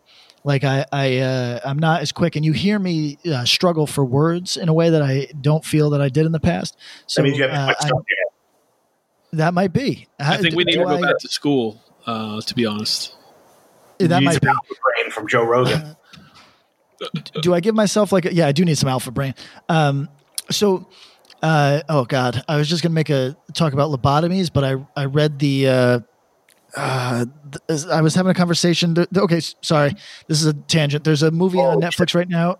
There's a movie on Netflix right now called something about missing girls or something like that, and it's about um, that that Gilgo Beach killer, uh, which we probably all remember, right? right on mile. okay. uh, uh, so I found a ton of young women, like a scary amount of young women uh, uh, on uh, Gilgo Beach and surrounding marsh areas, etc. Um, but I couldn't remember. I, the person I was talking to, I was trying to refresh my memory, and I was like, "That's not Joel Rifkin, right? That's the one. Like the Long Island one is un." unsolved and then i looked up joel rifkin which brought me to uh, dave rubinstein of reagan youth and i went through the whole fucking reagan youth nightmare fucking thing uh, in my head. It's so nightmarish, uh, and uh, he but he was partially lobotomized, um, and that's what got me. Uh, Joel back to Rifkin or, lobotomy. or Right. uh, Rubinstein. Uh, Oh, Bruce. uh, is, is- so uh, yeah, d- uh, Dave from Reagan Youth was uh, partially lobotomized after uh, being. Uh, I forget what it was. Like he- you know, he, he had had a drug problem, and then he he was uh, uh, institutionalized for a short time, and and uh, uh, it, it, I believe he was lobotomized while he was at, at that institution. But lobotomies, remember, are not like it's not absolute. It's not like they take your brain out of your head; they take a portion of it. So uh, he he was still functioning after that and uh, lived at his mother's house for a time and then lived on the streets and unfortunately that's uh, but anyway for anybody that wants like a tragic tragic fucking story go go look into that um, but uh, Dead Kennedys was a Gap band for you. that's what i'm suggesting uh, Tom, any Gap bands for you? Ah, man. um, you know what? Like, I have a blind spot for early. What?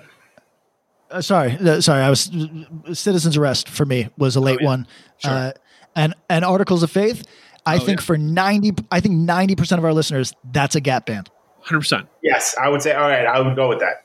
I was going to say like a lot of early '80s stuff surrounding like Black Flag Descendants and Oh, stuff sure. like that. I kind of missed out on. I, I didn't like early.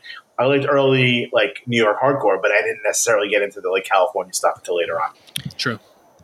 oh uh, rip big gap for me is the mob Oh, uh, and I'm skank trying, parts I'm on trying that. The mob records are great. And I mean, if you if you've missed the mob New York, you should also check out the very different mob from. Uh, The UK, right? yep, Okay, exactly. yeah. very different, but but Uh, cool.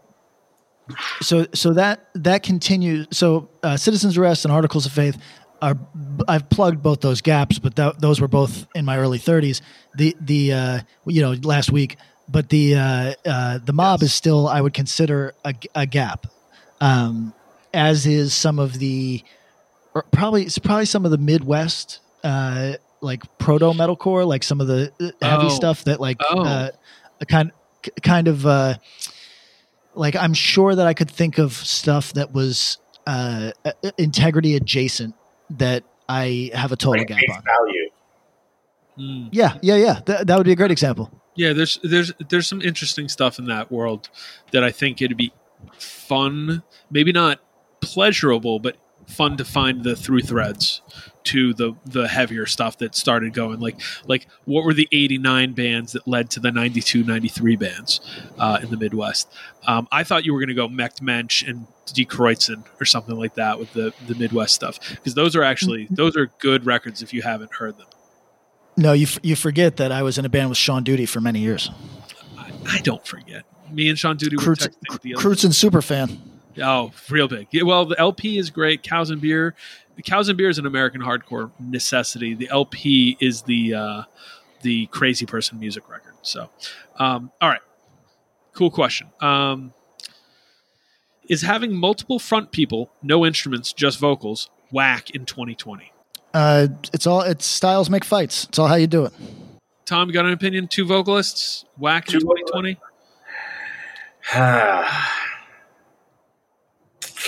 I, I would have to say, yeah. I think that's a pretty tough one. Not even in 2020 across the board, but again, if you do it well, I'm just trying to figure out the the vision of that where it works without being corny. You know what I mean? nausea. Oh yeah, yeah, yeah, yeah. There you go. That's pretty good. But but even that is not beautiful to watch. Like No. th- th- th- there's there's a it's a style that's tough because somebody seems to have their thumb in their ass at all times. So And- and so you- really guitar. I mean, look at Ian and and Gee worked. Yep. yeah, Yeah. uh, well, yeah, but the instrument you could have people, though. pronounced Front you could, people. Yeah, you could have a pronounced uh, vocalist eh, Right. who's and and then a guitar player who's got a lot of vocal stuff, and it really work, really work. Like I'm almost more intrigued by that kind of dynamic now. But uh, um, so I will shout out the band who's local to me, Blind Society, um, who had a punk singer and a skinhead singer. Um, they did really well. They pulled out the dynamic well, but um, but uh, it's just it's hard to imagine bands trying to replicate that kind of energy. And I think about that. I think about how much harder your your job is as a vocalist when you have to think about that. Like you're now no longer like just concerned with putting on a good show, but you have to have interplay with the other singer. You know what I mean? That's Right. weird. Um, it is. Although I'll say that the times that I have uh, shared a stage in that way have been really fun. I think in, in guest spot and stuff, I think it could be really cool. Now, have you done full shows with Caroline? Uh, yes, yes, we have.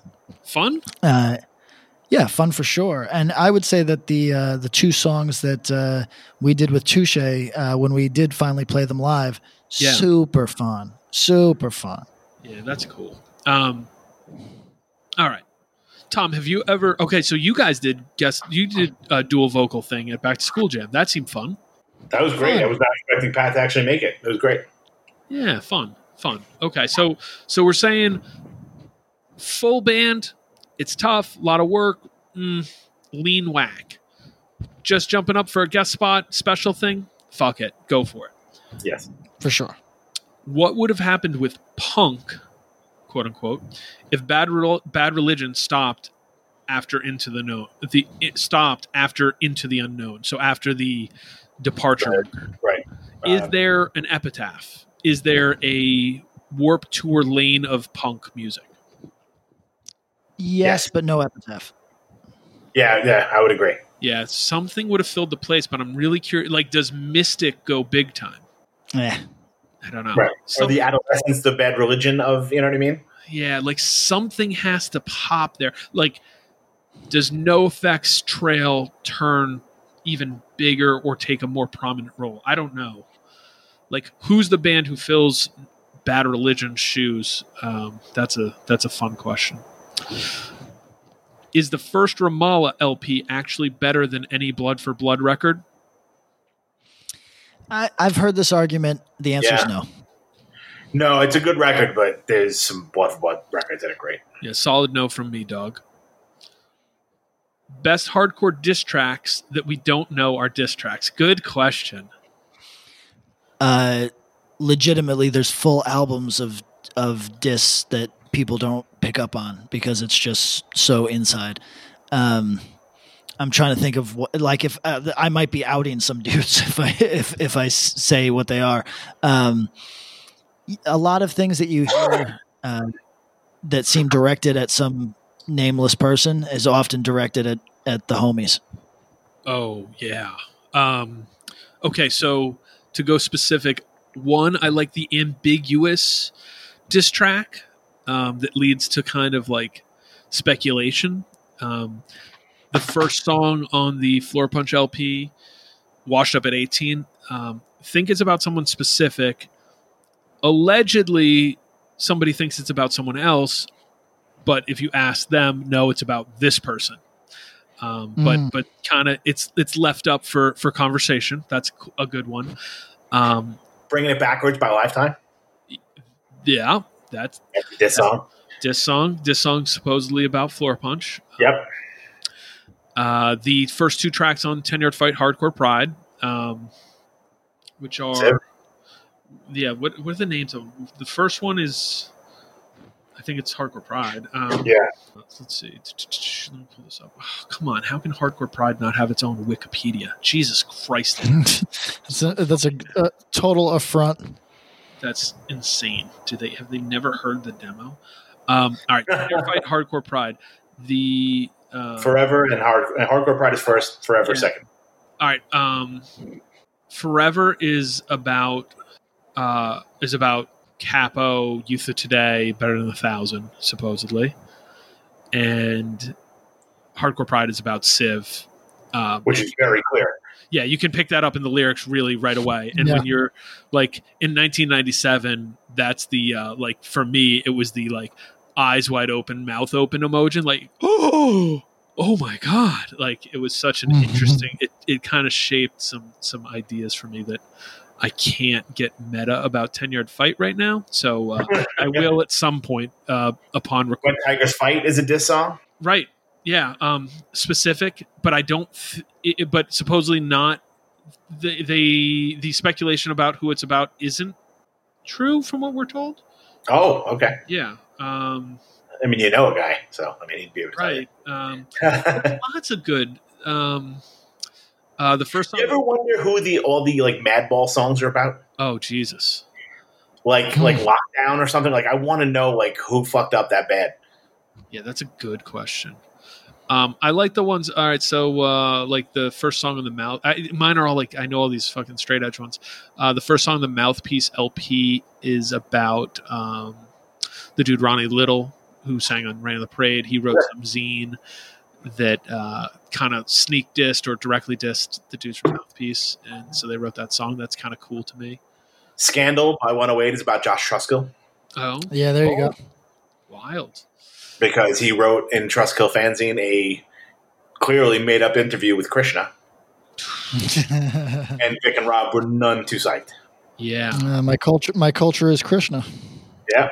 Um, the uh, it's not a diss song, but uh, is it in defense of reality? Shelter.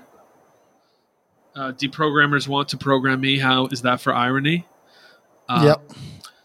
That is a specific reference uh, about a story that friends brought, attempted to have uh, someone deprogrammed.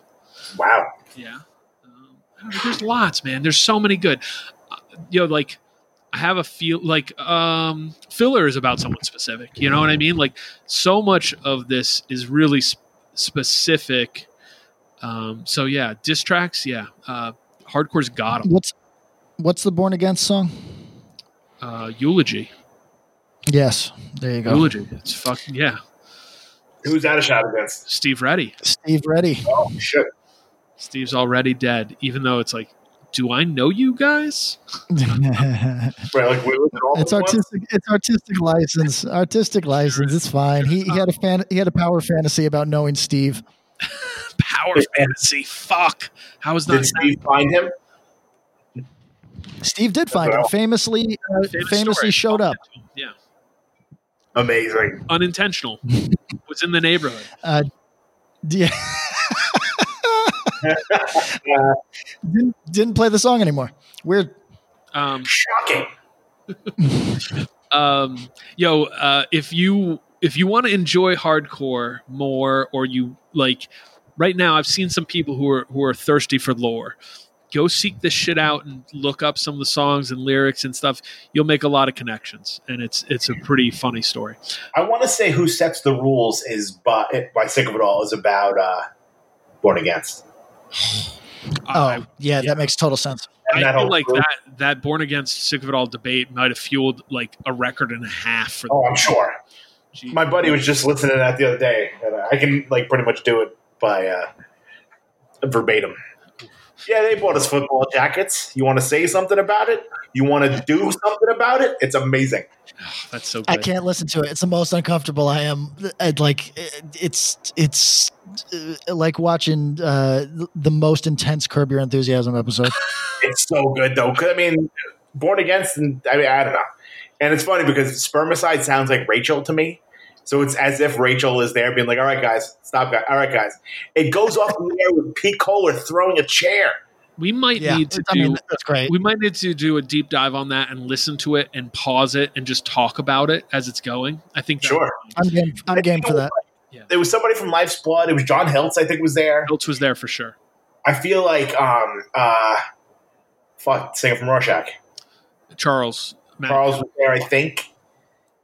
Um, and like Steve Morton, that was from AF, that was like Sick of It All's manager, was there. hmm Who used to, um, yeah. Yeah, it's So- it's amazing. I we could do that on fucking a, a Patreon listen through. I had the MP3 somewhere. yeah, we can we can What- get what- do that. That'd be fun.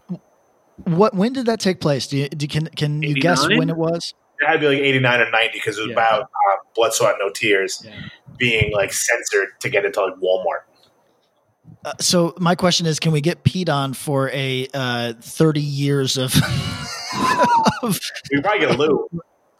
I Oh, have a I mean, we we could can get a talk few for sure. people. I think we could get a few people who are in the room to talk about it and do like our uh our what is that fucking like Dateline assembling the story from eight different views. Right. I've and then have them like finish. Yeah. Oh, I- I've said this before, but uh, uh, w- w- what's my man from uh, Born Against? Um, Sam Uh, Sam, uh, I, I look like this podcast might lean more sick of it all than Born Against. Like you know, it, maybe. Uh, but what I'm going to say is, got to give Sam the respect for his follow up to the whole thing, which is just I've it's the best. He goes, well, they've been to Japan and I haven't, so you know. that's a win. It's the best. Th- That is the most. That's like when you can look back on some shit and and, and just laugh and have a good time about it. You know what I mean? And, and So I when think that's great. The first time is this Sick of It All was in Japan in like ninety one, right? Maybe even Probably around then, yeah. Like imagine. yo, that's so fucking cool. Like that's so fucking cool. For Yeah, that would sure.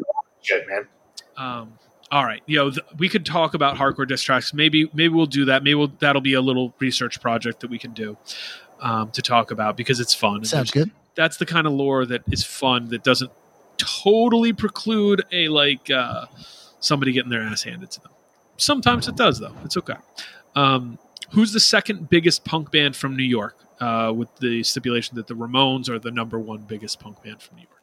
Second biggest punk band from New York. Are we sure the Ramones Hmm. are a punk band? Yeah, yeah, yeah. But but yeah, by I know, default, being yeah. a dick. I know, I know. Um, uh, Roman. Cro-Mags. mm, Cro-Mags more than GB? I mean, Civ probably, but I mean, it's just the definition of punk. I'm trying True. to think like punk from New York City. Like- I mean, Talking Heads. Right. yeah, that's the thing. I was like, like we start talking about I don't consider that shit like, well, like, is it fucking television? Is it Dead Boys, but like, are we counting them as Cleveland? Like, I don't know. Um, And they're not no, that, you know, No, no, everyone knows not well. Ramones. um, Way too well, probably. oh, Good night. biggest. So we're just saying biggest, just on size. Um, state champs. There you go. okay, there you go. Uh, B9 was the label of choice when I was getting into hardcore in the mid 2000s. What happened? Um, I want to let you guys answer and I can respond, but I also want to say this. There were probably people in the mid 2000s who were going, man, B9 was the label of choice when I was getting into hardcore in the early 2000s. What happened? Right. Right. Um, I mean, I think all labels kind of ebb and flow, and I think that's a thing, you know. And when their sort of go to has kind of dried up, they move to like a new thing, you know. And I think, you know, it may Chris may not be putting out like the new American Nightmare, but I'm sure he's doing pretty well with Iron Chic and Beach Slang and stuff like that. So, you know, and I think it's I think band like the labels, just like bands, have to kind of adapt sometimes. I think they did too. Uh, so I don't think I'm talking out of turn or saying anything fucked up because I wish uh, that label the best of luck. I, I I don't want anything. You know, I hope continued success at whatever they're doing. Uh, but uh, a lot of times, what happens is uh, the head of a thing that whose tastes sort of define the thing, or whose sometimes not tastes, sometimes just peer group, sometimes they're friends, defined a thing. Uh, they either lose interest or develop other interests or, or, or just for whatever reason have to move on to other ventures in life and then uh, you get new voices in there sometimes they hit it out of the park sometimes they uh, fail and other times they do well but just are in a completely different space and this is the you know the story of so many labels like uh, it, it's really hard to be to, to be a label with a singular vision outside of maybe asian man you know Yes. Right. right.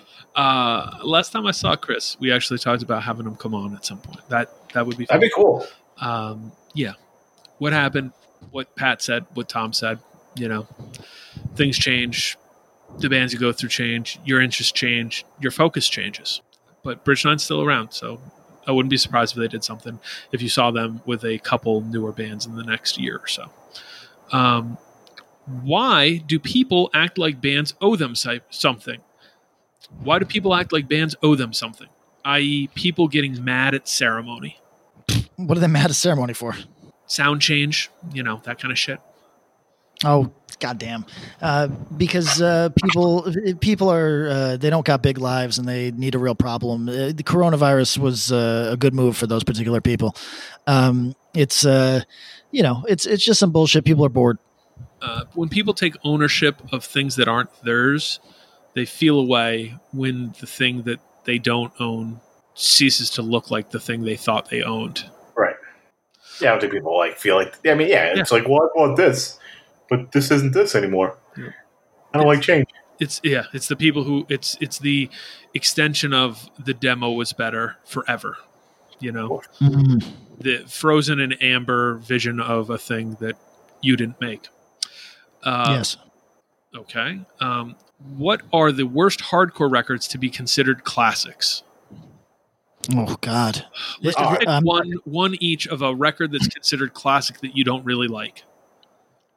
Oh man. Oh well, I've gone on record as saying I'm I'm not like any sort of fan of uh, uh, of uh, of the Cro-Mags material. Like you know that, that that's my biggest sin in all of hardcore. That's like alienated half our listeners in the first week.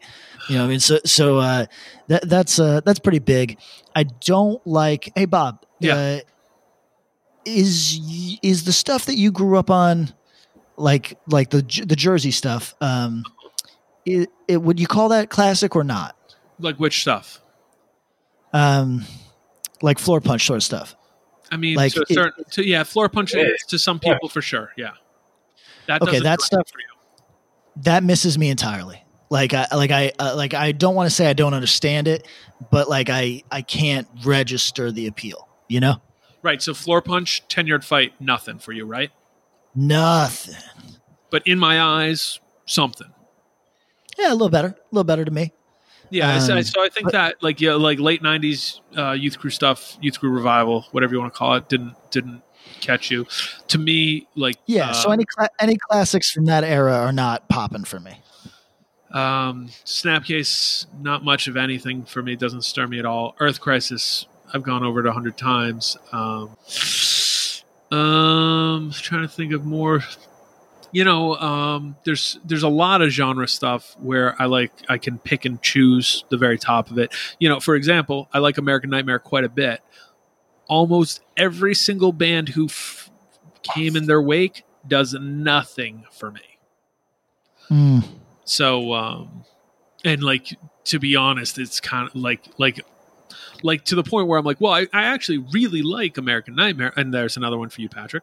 But I really like American Nightmare, but all these bands do diddly squat for me. So I'm trying to figure out someone I can say without upsetting people. And I, you know, Commit.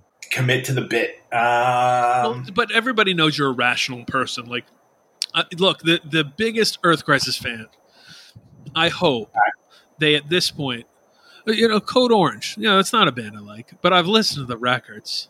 so many times in the Earth Crisis records. I can I can literally walk you through their discography now, and that's not me being like I know so well. No, no, no. I've I've tried and given it a shot, and like I'm not, That's all you can ask for. and I'm not hating it to be a dickhead.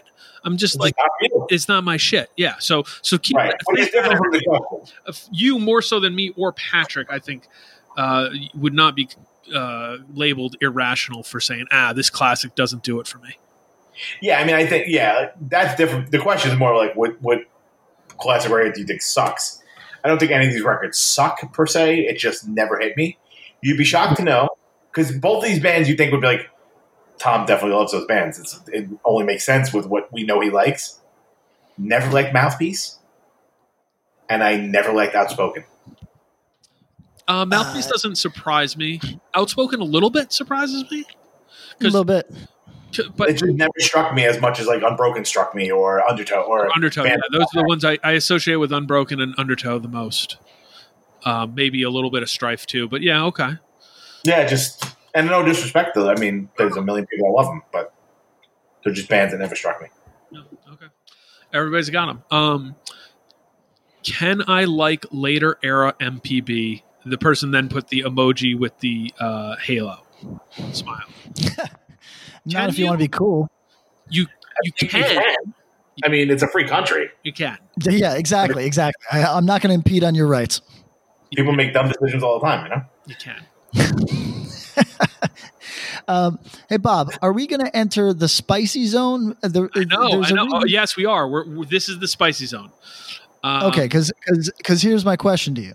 Yeah. We're at about uh we're we're I think About we're over two? two, hours. Oh, okay, we're So- right there. I think. Yeah. So let's Let's get So let's so get do we twenty want to minutes save solid. the spice? Do you want to do a, a- like do you want to wanna do a do part mini show that's all spice? Damn. I don't know. Do, do, do, do, 'Cause do. if we We do an- enough if we do, do a an- Uh, part two. We got enough to do a part two if we want it. Okay, because what I'm thinking is we do if it's really long enough to do a part two, then we tease this and do it next episode. But if Mm-hmm. if we've got like enough for a somewhat a part two, then we do an overtime at some point where it's pure spice. Like the spice minutes. flo- the spice flows. We could do a forty-minute spice overtime. Let's do that. Okay. Wow. All right. All right. Uh, so let's cut it here. Uh, I also uh, l- like to cut these when we get to an hour because I get nervous that something's going to happen to the recording.